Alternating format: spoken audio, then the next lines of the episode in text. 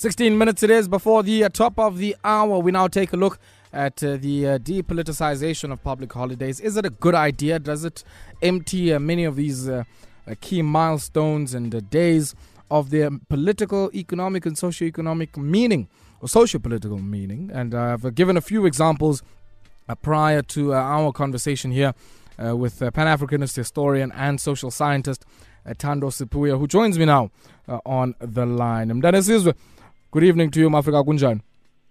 Greetings, my brother, man. Thank you so much for having me. How are you doing, my brother? Ah, can't complain, Mdanom Kuba, man. Can't complain. Siyamba nazo, sizithwele zonke. My brother, uh, and, and I'm glad we could get an opportunity to speak to you about this one. I was saying earlier on, uh, for me, it's quite surprising that, uh, you know, twenty-five years or so later, many of us have forgotten what this day was prior to nineteen ninety-four and, and why it was celebrated in the manner that it was. Uh, it's so much easier sometimes to empty it of meaning and call it Braai Day and do all manner of other things, which is what many people who have tried uh, to depoliticize it have sought to do. And similarly with uh, the twenty-first of April, um, which is a Sharpeville Day, when many of those people were shot down by the apartheid government, uh, you know, we now call it Human Rights Day. Well, what becomes the effect of that? Because many people would suggest that, you know, let, let's try and you know, give these days a unifying theme so that we're able, yes, to reflect on what has happened, but to do so in a manner that is more reconciliatory. What is your view on that? Um, certainly, son of the soil, thank you so much for having me and, uh, you know, for this opportunity. I think for me, I think it's very critical and important for us to always, uh, you know, uh, start from the roots, you know, start from the very beginning. And I would start by saying, first and foremost, um, we have to understand that um, this uh, state that is called South Africa, as far as I'm concerned, it's an illegitimate state. It's what we call a criminal state. Basically, what we have here after nineteen ninety-four is a country of two nations, one which remains white and privileged, and the other one is black, and it remains dispossessed, son of the soil. So I think this uh, sets the context for everything else that we see happening in our society in South Africa. Um, so we have to understand this uh, first and foremost. So what happens is that in South Africa, we narrate history. We narrate and we approach our history and, and our national memory uh, from the perspective of largely appeasing uh, the white population in this country. We basically don't want to upset or, you know, to offend Uh, white people. So certainly what has happened after nineteen ninety-four is that we have tried to sanitize our history. We have tried to, you know, uh, tone down from telling history as it actually happened.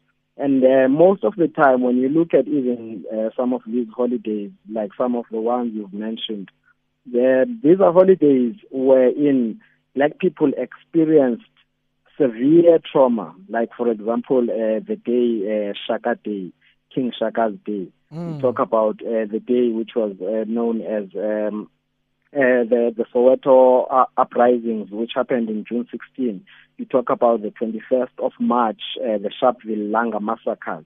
All of those days have been reconstituted and rebranded today, only solely for the sole purpose of what they call uh, to foster social cohesion and reconciliation, and to instill what they call a sense of nationhood and national unity, which I believe is a, is a false sense of nationhood and, and national unity. Because, as I say, in South Africa, you have a criminal settler colony. Mm-hmm. And, and, and, you know, Mafrika, just on, on the point that you raise, uh, that, you know, this is, uh, uh, yes, on the one hand, a settler criminal colony, but uh, uh, even this contested notion of national unity. I mean, why, in your view, do you think that that is problematic and erroneous? Is it just about uh, the trauma that black people have experienced on these different events and milestones? Or is it about saying that, you know, the starting point was an erroneous one, absent of any, uh, you know, form of social and economic justice, and therefore, you know, any uh, uh, uh, symbolic reference to national unity is empty, uh, absent of that uh, social and economic justice? The premise from which we moved uh, was a completely flawed premise. We moved from a premise not of, um, you know, really uh, executing justice for, you know, all the ills that were committed by uh, apartheid and colonialism in this country. So we moved from a premise, uh, like I have said, a false premise uh, of wanting to, um, you know, reconcile the oppressor and the oppressed. And uh, so we, we basically missed it from the very beginning. What we should have done from the very get-go is to, uh, first and foremost, the current discourse that is happening in the country, we should have taken the land. That is what we should have done. And f- secondly, we should have done everything in our power as a government to ensure that uh, we, you know, correct the injustices of the past. When you talk about the injustices of the past, not only the land dispossession mm. I'm referring to, but issues such as the restoration of African people's culture, restoration of African people's uh, knowledge systems, restoration of the memory, the cultural memory of African people.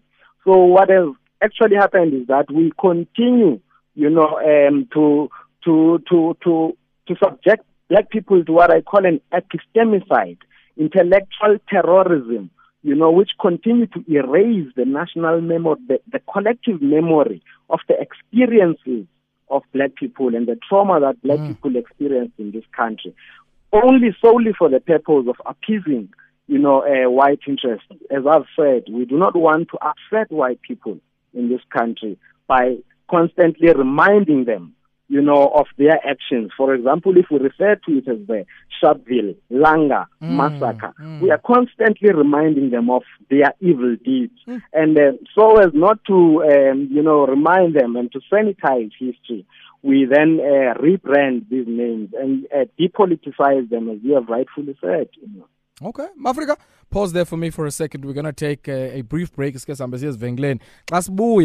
Uh, I want us to maybe unpack, I guess, our own complicity in twenty nineteen South Africa. Your complicity on this day and age, and uh, how we contribute to the depoliticization. And more importantly, I guess, I want us to come back and talk about value systems. I mean, it's quite startling for me that uh, all of us were decked out, and yet we only do that once a year. We feel that uh, in this intellectual epistemicide that you were talking about, uh, I want to find out how that finds expression in many of the spaces where sometimes you can't bring all of yourself. Stay tuned. Seven minutes it is before the uh, top of the hour, and I'm joined as uh, we reflect on uh, the uh, public holiday that we have today, which is uh, Heritage Day, and uh, uh, for some of those who I guess would like to empty it of its character, it's National Bride Day, and uh, it's uh, to be honest with all of us, I guess a capitalist gimmick to try and sell more charcoal and nyama than anything else can be done, um, and effectively, as uh, my guest uh, was saying here, Thando Sipuye, to uh, overlook. Uh, for the uh, purposes of whatever expediency, uh, to overlook uh, the historic trauma of black people as embedded in, uh, I guess, the, the real names of these events, be it uh, Shaka or King Shaka's Day. And uh, we saw the uh, uh, Zulu monarch, the leading uh, Ilembe, and uh, that particular ceremony, or even in April, uh, Sharpeville Day, and uh, the uh, commemoration of that uh, fateful day in nineteen sixty of the killing of many people in Uh, the Val there in uh, Sharpeville.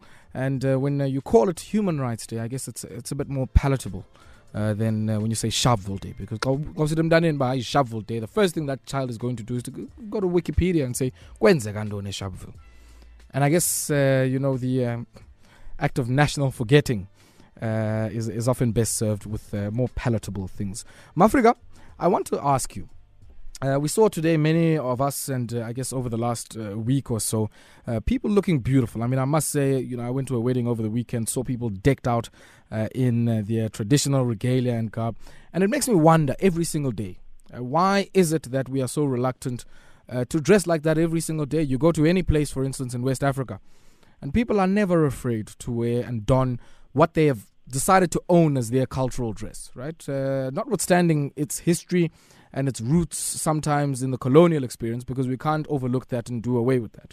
Uh, but uh, this lack of a reluctance in many African uh, spaces to proudly assert that this is how we're going to dress, this is how uh, our languages are going to be languages of commerce and industry, and uh, uh, you know, everything else be damned. If you need a, a translator, then so be it. Or if you feel a bit uncomfortable and you'd like to maybe tie your own Windsor knot or wear a tailored suit, then uh, do that.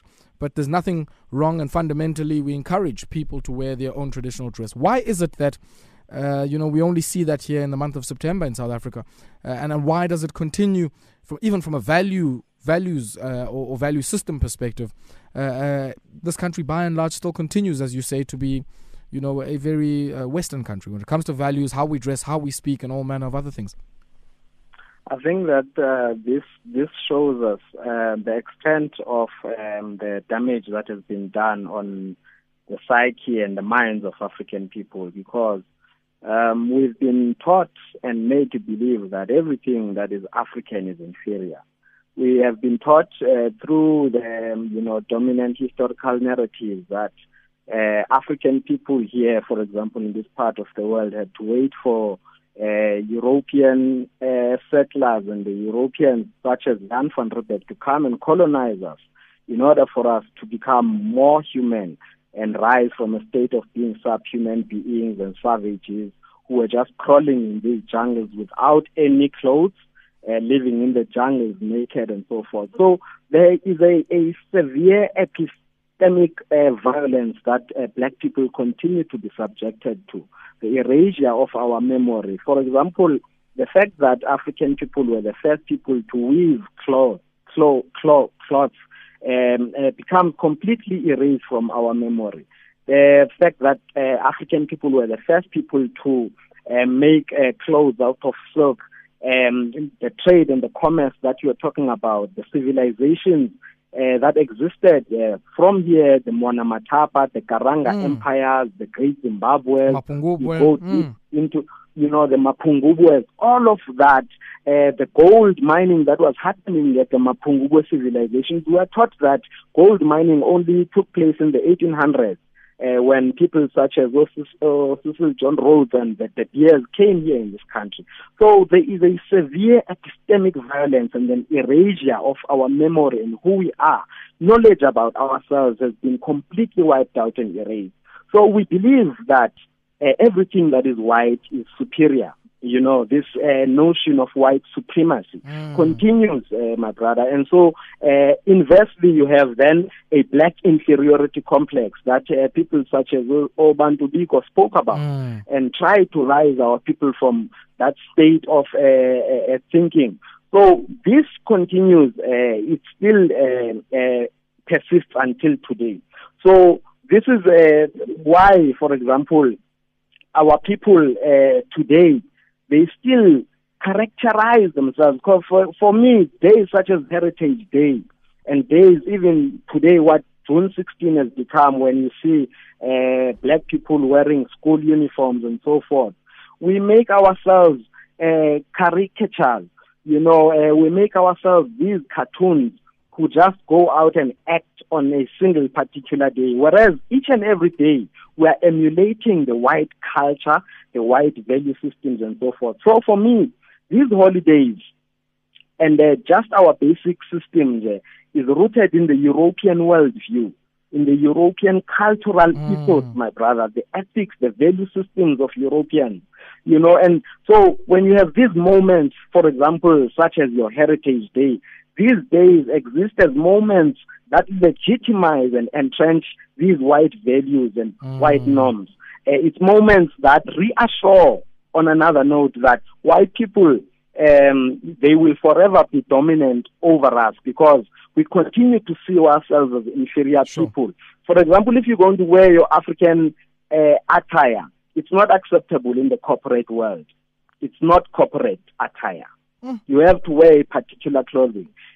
Similar as you have stated, our languages, we still have not advanced to such a state that we make our languages scientific languages. Mm. We make our languages languages of technology, languages of commerce and so forth. We have not reached that stage because we continue to see ourselves as inferior sure. people who only have to wait uh, for Europeans to humanize us and civilize us. Nyanesizwe masishiyapo, and I certainly hope but uh, I really appreciate you joining us this evening and sharing some of these insights. And uh, uh, I certainly must say, I mean, I agree with uh, much of the sentiments that uh, you have expressed. And uh, we must remember that the task of, of course, res- the restoration and the continued a development on uh, our heritage, to make our languages, to make our own value systems uh, the dominant uh, moral and ethical compass of this uh, nation is a daily task. It's not only for the twenty-fourth of September. And Thando, I thank you uh, for reinforcing that message, my brother, and uh, thank you so much for joining us this evening on Metro F M Talk. That there was Thando Sipuye. He's a historian and social scientist uh, joining us uh, this evening here on uh, Metro F M Talk. Gonna have to wrap it up there. One minute it is after nine p.m. I leave you with the man with the music. Uh, stay vigilant, stay woke, and uh, take strength, my Africa. Kuba kaloku idabi loku ibanga le economy nakubanga ilizwe lisaqhuba nakusasa nje.